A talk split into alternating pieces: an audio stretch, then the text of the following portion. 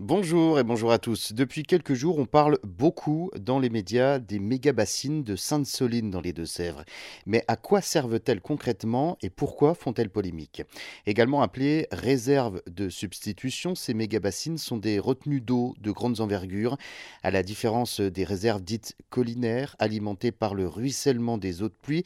L'eau de ces bassines est pompée directement dans les nappes phréatiques ou dans les cours d'eau durant les périodes hivernales. L'objectif est de permettre donc aux agriculteurs de continuer à irriguer leur culture lors des périodes de sécheresse et de fortes tensions sur euh, la demande en eau, notamment l'été.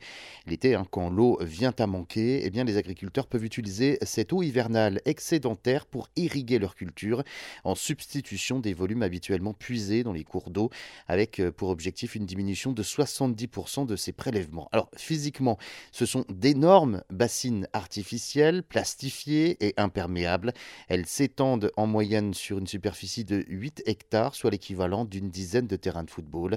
Dans les Deux-Sèvres, 16 méga-bassines doivent être construites au profit d'un groupement de 400 agriculteurs réunis dans la COP de l'eau.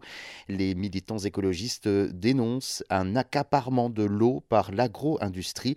Selon eux, le pompage accentue donc la pression sur les ressources en eau alors que les nappes phréatiques peinent à se reconstituer.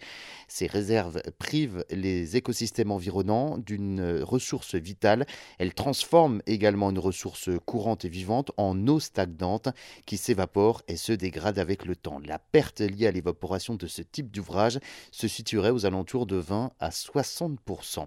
Enfin, pour les opposants, ces réservoirs n'encouragent pas à changer de modèle agricole gourmand en eau, alors que les sécheresses risquent de devenir donc beaucoup plus fréquentes en raison du changement climatique.